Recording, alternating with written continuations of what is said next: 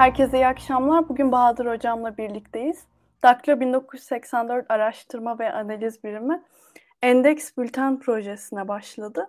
Öncelikle Bahadır hocam, size bu projeyi sormak istiyorum. Biz ne yapıyoruz şu an Endeks Bülten'de? Evet, iyi akşamlar herkese.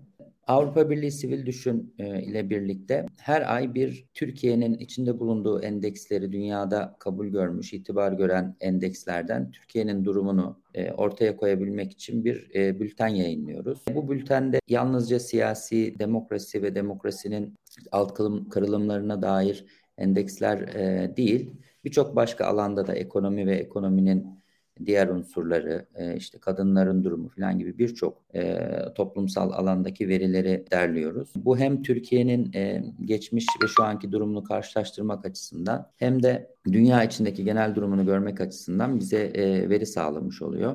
Böyle Türkiye adına genel bir tablo koymak için her ay bu şekilde bir bülten yayınlayacağız. Her ay yayınladığımız bültenlerden de yine bültenden çıkan sonuçlara dair e, alanında uzman akademisyenlere bir e, o konuda op-ed e, yazdıracağız. Bir yorum yazısı. Bu ay e, ilk bültenimizi yayınladık. E, ilgilenen arkadaşlar da videonun altındaki linkten e, bu bültene ulaşabilirler. E, bültenin e, ilk op-ed yorum yazısında bu ay ben e, yazdım. Demokrasiyi nasıl ölçeriz adında. E, bugün de zaten e, bu yorum yazısı üzerine biraz konuşmak için toplandık. Endeks bültenimiz e, altı ay boyunca devam edecek. E, dediğim gibi bu ayki demokrasiye biraz özgü oldu, ona özel oldu. E, gerçi bazı farklı e, veriler de var. E, ancak birçok hem demokrasiye dair, siyasete dair birçok alanda, aynı zamanda ekonomiden e, diğer birçok toplumsal soruna kadar birçok alanda verilerin olduğu, E, dünyaca kabul görmüş, e, herkesin referans olarak kullandığı, itibar gören endekslerden bu şekilde bültenler çıkararak e, biraz Türkiye'nin genel tablosunu ortaya koymayı amaçladık bu projede.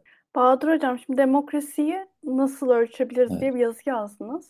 Demokrasi nasıl ölçülüyor ya da ölçülebilecek bir şey mi? Evet, aslında demokrasiyi nasıl ölçeriz sorusu güzel bir soru. Çünkü çok fazla soyut bir kavramdan bahsediyoruz.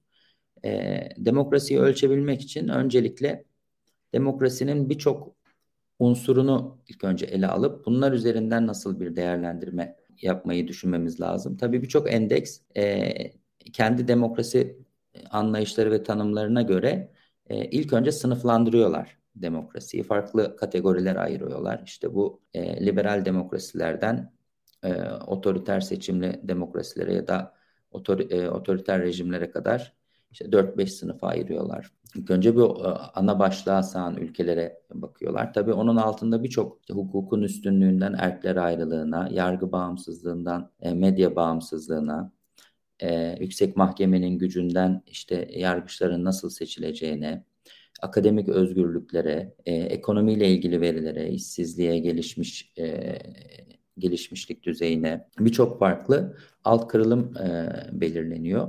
E, bu alt kırılımlar, kırılımları da genelde endeksleri hazırlayan e, enstitüler, sivil toplum kuruluşları, üniversiteler e, ya da Birleşmiş Milletler, e, NATO gibi büyük e, uluslararası kurumlar. Onların uzmanları ülke bazında o ülkelerin durumlarını yıldan yıla takip ediyorlar. Gelişmeleri çok yakından izliyorlar. Bu gelişmeler kendi e, endeks sistemlerinde kendi kriterlerine uygunluk açısından değerlendirildikten sonra belirli puanlar veriliyor. E, tüm bu değerlendirmelerin sonucunda o ülkenin e, puanı belirleniyor ve e, ülkeler sıralanıyor.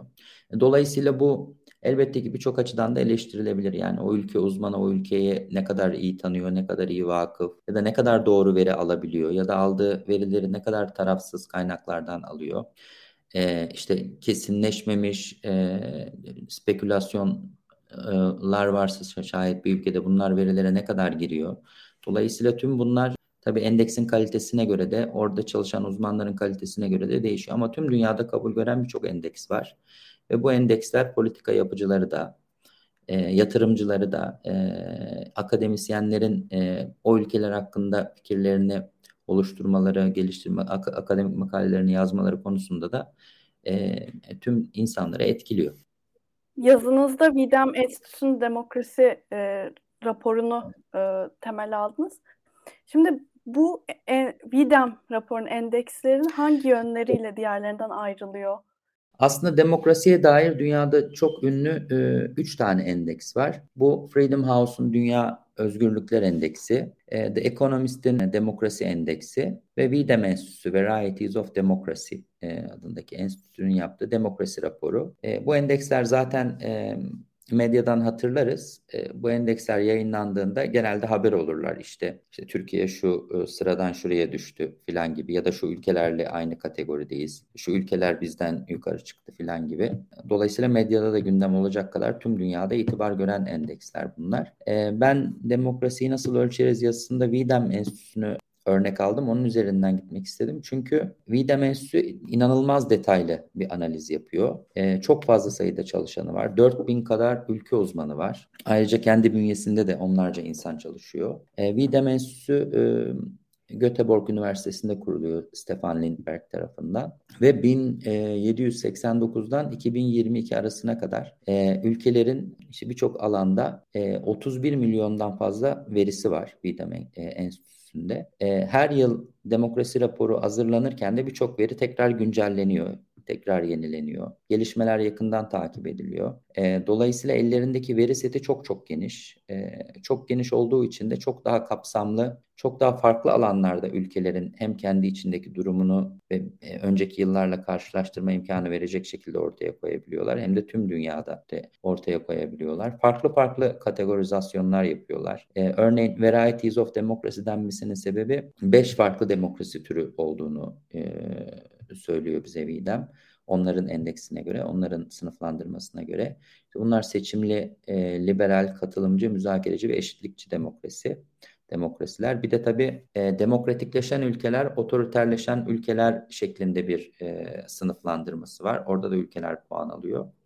Zaten bu yılki V-Dem Enstitüsü'nün demokrasi raporu e, otoriterleşmeye karşı koyma e, başlığı altında çıktı. E, çünkü V-Dem'in verilerine göre dünyada son otuz beş yılda tekrar otuz beş yıl öncesine e, tüm dünyadaki demokrasi değerleri düşmüş durumda. E, çok ciddi bir otoriterleşme var. Özellikle son on yılda tüm dünyada izlenen. Bunu verilerle ortaya koymuşlar. E, dolayısıyla V-Dem'i seçmemin sebebi bu kadar ayrıntılı, e, bu kadar geniş bir veri setine dayanması ve çok farklı şekillerde ülkeleri karşılaştırmamıza imkan vermesiydi. O nedenle onu örnek aldım. Hocam peki bu otoriterleşmeyi özellikle son on yıl için konuşmak gerekirse ekonomik olarak gerileme ile bağlantılı okuyabilir miyiz peki? Ee, o soruya dönmeden bir de şunu söyleyeyim. V-Dem Enstitüsü'nün e, demokrasi raporunda ayrıca e, önemli olaylar ülkeler çapında e, gerçekleşiyorsa onlara ayrı bir alan açıp onları ülke bazında da değerlendiriyor. Örneğin bu son raporda işte İran'da geçen yıl Mahsa Amini'nin öldürülmesinden sonra eylemler olmuştu. Dolayısıyla İran'a ayrı bir e,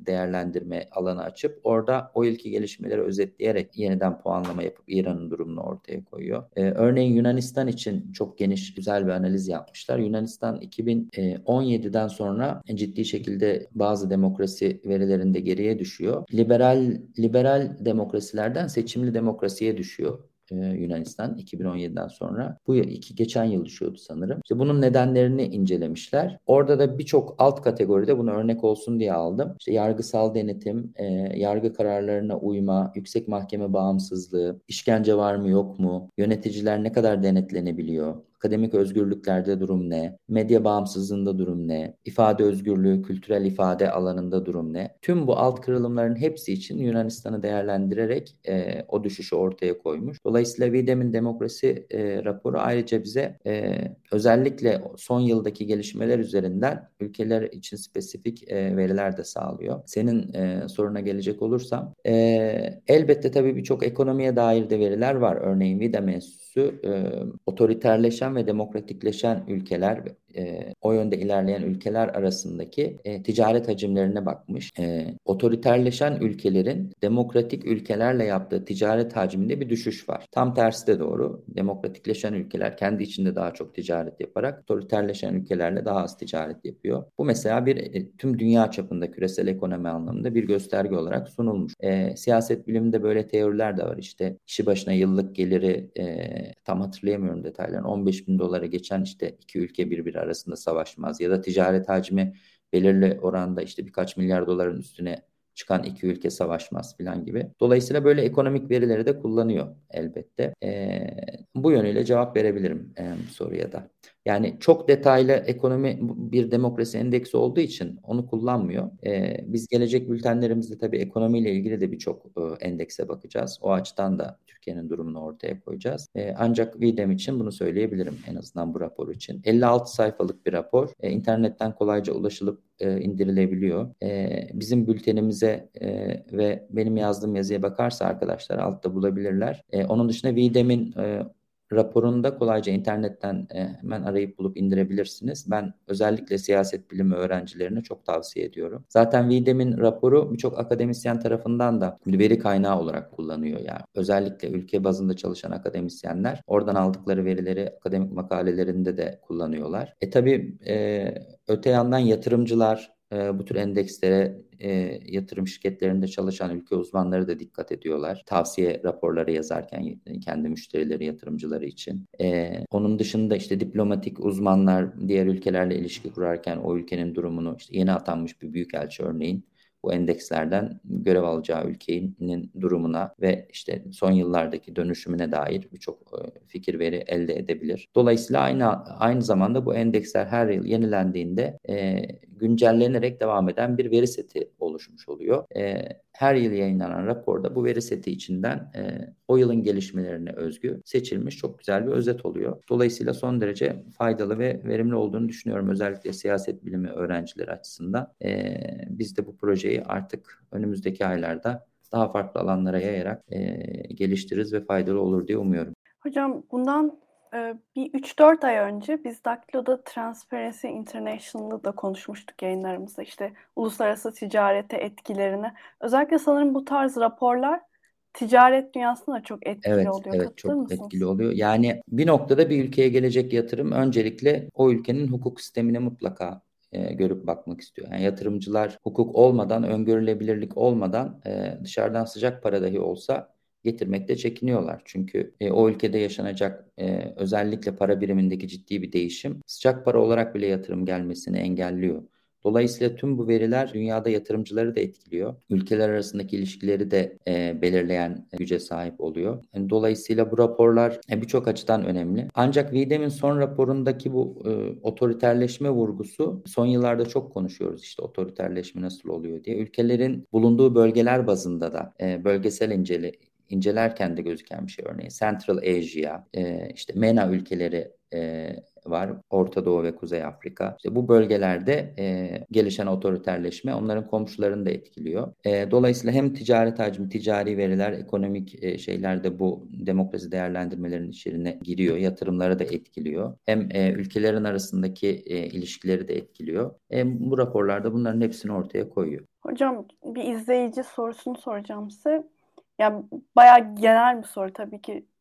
Çok uzun sürer bunun cevabı fakat neden son on yılda otoriterleşme oldu dünyada diye bir yazmak soru. Gereken bir soru. Ya tabii ben genelde siyaset bilimine ekonomi penceresinden bakmayı severim. Ee, iki bin sekizde oluşan krizden sonra Amerika'da ciddi bir şekilde tüm dünyaya para basıldı ve yollandı. Ondan sonra da işte pandemiye kadar kapitalist sistemde o yaratılan para ve sürülen para tüm dünyada ekonomik canlanmaya ciddi şekilde sebep olmadı. Bu birçok ülkede ekonomik krizin uzun sürmesi ve beklenen ekonomik canlılığın yakalanamaması bir sebep gibi geliyor bana. Özellikle alt sınıfların e, mevcut rejimlere tepkisine yol açtı. E, onun dışında Orta Doğu'daki savaşlar ve onun yarattığı göç, Afganistan'daki savaş ve onun yarattığı göç, işte tüm bunlar Avrupa'da e, aşırı sağın yükselmesine, göçmenlik karşıtından işte Türkiye'de de görüyoruz. E, buna sebep oldu. Amerika'daki kriz Trump gibi bir e, sonuca yol açtı. Trump, Amerika'daki e, beyaz sağ kesimi biraz da o, e, o krizden yararlanarak onların aslında kendi kazanımlarını kaybettikleri teziyle kendi yanına çekebildi. E, aynı zamanda bir kere bu otoriter yani hareket başladığında dünyadaki otoriter ülkeler ve liderler birbirlerini de besliyor ve destekliyor. Ticari olarak da, e, psikolojik olarak da e, birbirlerine arka çıkıyorlar, destek olan açıklamalar yapıyorlar, birbirlerinden ve yöntemlerinden etkileniyorlar. Dolayısıyla birbir, birbirini besleyen de bir sürece dönüşüyor. Ee, endişe verici boyutlarda bence tüm dünyada. Ama farklı örnekler de var. İşte Brezilya'da Bolsonaro iktidarı kaybetti. İşte Malezya'da oradaki e, otoriter rejim devrildi onca yıl aradan sonra e, seçim yoluyla. E, Macaristan'da Orbán mesela e, orada muhalefet birleşmesine rağmen yenilemedi. Devam, çünkü o bir tür Avrupa Birliği koruması altında olduğu için ekonomik kriz çok ciddi orayı vurmuyor. Tabii her ülkenin de kendi spesifik durumlarını da incelemek lazım. Ama tüm dünyada bu niye oluyor sorusunun cevabı sanıyorum e, kapitalizmin geldiği seviyede çıkarttığı krizin yarattığı sonuçlar e, ve bunun e, daha alt sınıflara etkileri, onların tepkileri e, diyebilirim bir sebep olarak. Ama tabii çok uzun bir konu. Belki biraz daha düşünsem birçok daha sebep aklıma gelecek. Soruyu soran arkadaşa umarım bu kadarı yeterli olmuş. Hocam ben şunu merak ediyorum. Şimdi bir otoriterleşme trendi var dünyada. Bu trend uzun sürer mi yoksa bundan çıkış hızlı olabilir mi? Yani nasıl diyeyim, bu mesela elli yıla etki edecek bir süreç olur mu? Siz nasıl gör, görüyorsunuz? İşte şimdi bu sorunun cevabı neden şu an içinde bulunduğumuz dönemde bunu vermek çok zor. Çünkü e, modern öncesi dönem ve modern e, moderniteden sonraki dönem diye ayırırsak buna kabaca Fransız devrimini siyasi olarak bir e, dönüm noktası olarak alırsak, ekonomik olarak İngiltere'de ortaya çıkan ilk önce sanayi devrimini alırsak, yani on dokuzuncu yüzyılın başı diyelim. E, aslında modern döneme gelene kadar insanlık e, İnsanlığın ilerlemesi, teknolojinin artan seviyesi çok çok yavaştı. Dolayısıyla o yavaş ilerleme içerisinde geleceğe bakarken bazı şeylerin çok hızlı değişmeyeceğini öngörebilirdik. Yani bu bu süreç bir süre daha devam edecek diyebilirdik. Örneğin Roma ordusunun hızıyla e, Napolyon ordusunun hızı aynıydı. Çünkü ikisi de atla gidiyordu. Daha tren icat edilmemişti. Ya da e, insanın iletişim hızı telgraf bulunana kadar tüm dünyada bir insanın bir yerden bir yere e, kendi hızıyla ya da atıyla e, ya da en hızlı gemisiyle gidebileceği kadardı. Ve bu yüzyıllar boyunca hiç değişmedi. Ancak modernite bir sıçramadır. Orada bir sıçrama oldu. E, birinci sanayi devrimi, ikinci sanayi devrimi, e, yirminci yüzyılı atlattık, bilişim çağına girdik. Şimdi internet çağına girdik. Dolayısıyla teknolojinin e, hızı inanılmaz şekilde artıyor. E, ben bugün şunu bile öngöremiyorum yani. Dolar... Doların gücü ne kadar devam edecek ve kripto paralar ne olacak? on sene sonrası bunu hayal etmek dahi çok zor. Ee, yani muhtemelen kripto paralar devletin devletlerin kontrolüne geçecek. Belki bir süre öyle devam edecek. Dolayısıyla bu teknolojik gelişmişlik içinde, bu hız içerisinde, örneğin petrolün durumu ne olacak? Düşünüyorum şimdi. Teknoloji daha çok geliştikçe yenilenebilir enerji kaynakları ne kadar insanlığın e, enerji ihtiyacına cevap verebilecek? E, öngörmesi çok zor. E, bu başlayan süreç Ee, Rusya ve Ukrayna savaşıyla da tüm dünyada e, bir sıcak savaş alanı da bulmuş oldu. E, zaten e, Orta Doğu'da ve Afganistan'da savaş sürüyordu işte. Taliban'la İran arasında da yine e, yeni çatışmalar ortaya çıkıyor. Sırbistan'da yine çatışmalar ortaya çıkabiliyor. E, Suriye'deki göçmen akını, orada İdlib'de durum ne olacak? Yani o kadar fazla soru işareti var ki şu an, yani kısa vadede bu otoriterleşme tüm dünyada demokratik güçler tarafından örgütlü bir mücadeleyle yıkılabilir, geri döndürülebilir diyemiyorum. Ama geleceği öngörmenin de çok çok zor olduğu bir dönemde yaşadığımızı düşünüyorum. Tarihin bu döneminde geleceğe bakıp yorum yapabilmek çok daha zor. Evet, yani hızlı iletişim çağında ne, nasıl evrilecek görmek gerçekten zor. Bir de hocam son olarak bu raporlar hakkında bir soru daha soracağım size. Yani bu raporlar, ben mesela düşünüyorum, acaba sadece akademide işte entelektüellerin dikkate aldığı raporlar olarak mı kalıyorlar, yoksa hükümetlerin e, bununla raporlara göre hareket etmesi diye bir şey var mı gerçekten? Siz nasıl görüyorsunuz? Ya şöyle, aslında dünyada birçok ülke dış politikasında e, akademik danışmanlar da kullanıyor. Dolayısıyla yani ekonomiciler de kullanıyor. E, bu kadar saygın önemli raporlara yani politika yapıcıların da bakmaması, görmemiz çok mümkün değil tabii ki. Ama sonuçta politikanın bir de real politik dediğimiz gerçekleri var. E, yani örneğin e, nasıl örnek vereyim? E, yıllar önce master yaparken Avrupa Birliği'nin Orta Asya ile ilişkileri üzerine bir makale okumuştum. Normalde Avrupa Birliği'nin bazı normları var işte e, otoriter ülkelerle ilişkiler konusunda. Ama söz konusu gaz, petrol ya da değerli maden alımı olduğunda onu çok rahat göz ardı edebiliyor. E, dolayısıyla dünyada genel otoriterleşme eğilimine karşı bir demokratikleşme savunusu olarak e, liberal demokrasiler, demokrasiler kısmında kalan ülkeleri buna yönlendirebilir mi? Bu raporlar ya da bu bakış açısı genel olarak bu çok zor. Real politiğin gerçekleri her zaman galip gelir. Ee, ama elbette ki hem uzmanlar, akademisyenler aracılığıyla hem ekonomistler aracılığıyla e, bu raporları herkes görüyor, biliyor. E, işte birçok e, dış politika e, yapıcılar bunları kullanıyor e, söylemlerinde. E, dolayısıyla evet, önemli diyebiliriz ama herhalde akademik camiada çok daha fazla tartışılıyordur. Yani biz bazen bir makale yazıyoruz, on beş kişi okuyor falan gibi. Yani gazetede yazsan çok daha fazla okunur. Onu işte e, biz de Daktilo'da biraz bunu yap, yapmaya çalışıyoruz. Politika yapıcıları uzmanlık alanlarımızda biraz etkileyebilelim e, en azından diye. Örneğin Asterix iki bin elli projesinde, çevre projesinde ciddi bir çalışma yürüttük ve partilerin programlarına girecek kadar e, onlara faydalı raporlar sunabildik. E, öyle cevap vereyim. Bahadır Hocam, çok teşekkür ederim. Çok keyifli bir yayın oldu. Sizden de çok şey öğrendim. Çok sağ olun. Tüm seyircilerimize iyi akşamlar diliyorum tekrar. E, makalelerin linklerine videonun altından ulaşabilecekler. Tüm seyircilerimize ben de bizi dinledikleri için gecenin bu saatine çok teşekkür ederim. Yayınlarımızı beğenmeyi ve paylaşmalarını da rica ediyorum. Herkese iyi akşamlar. akşamlar.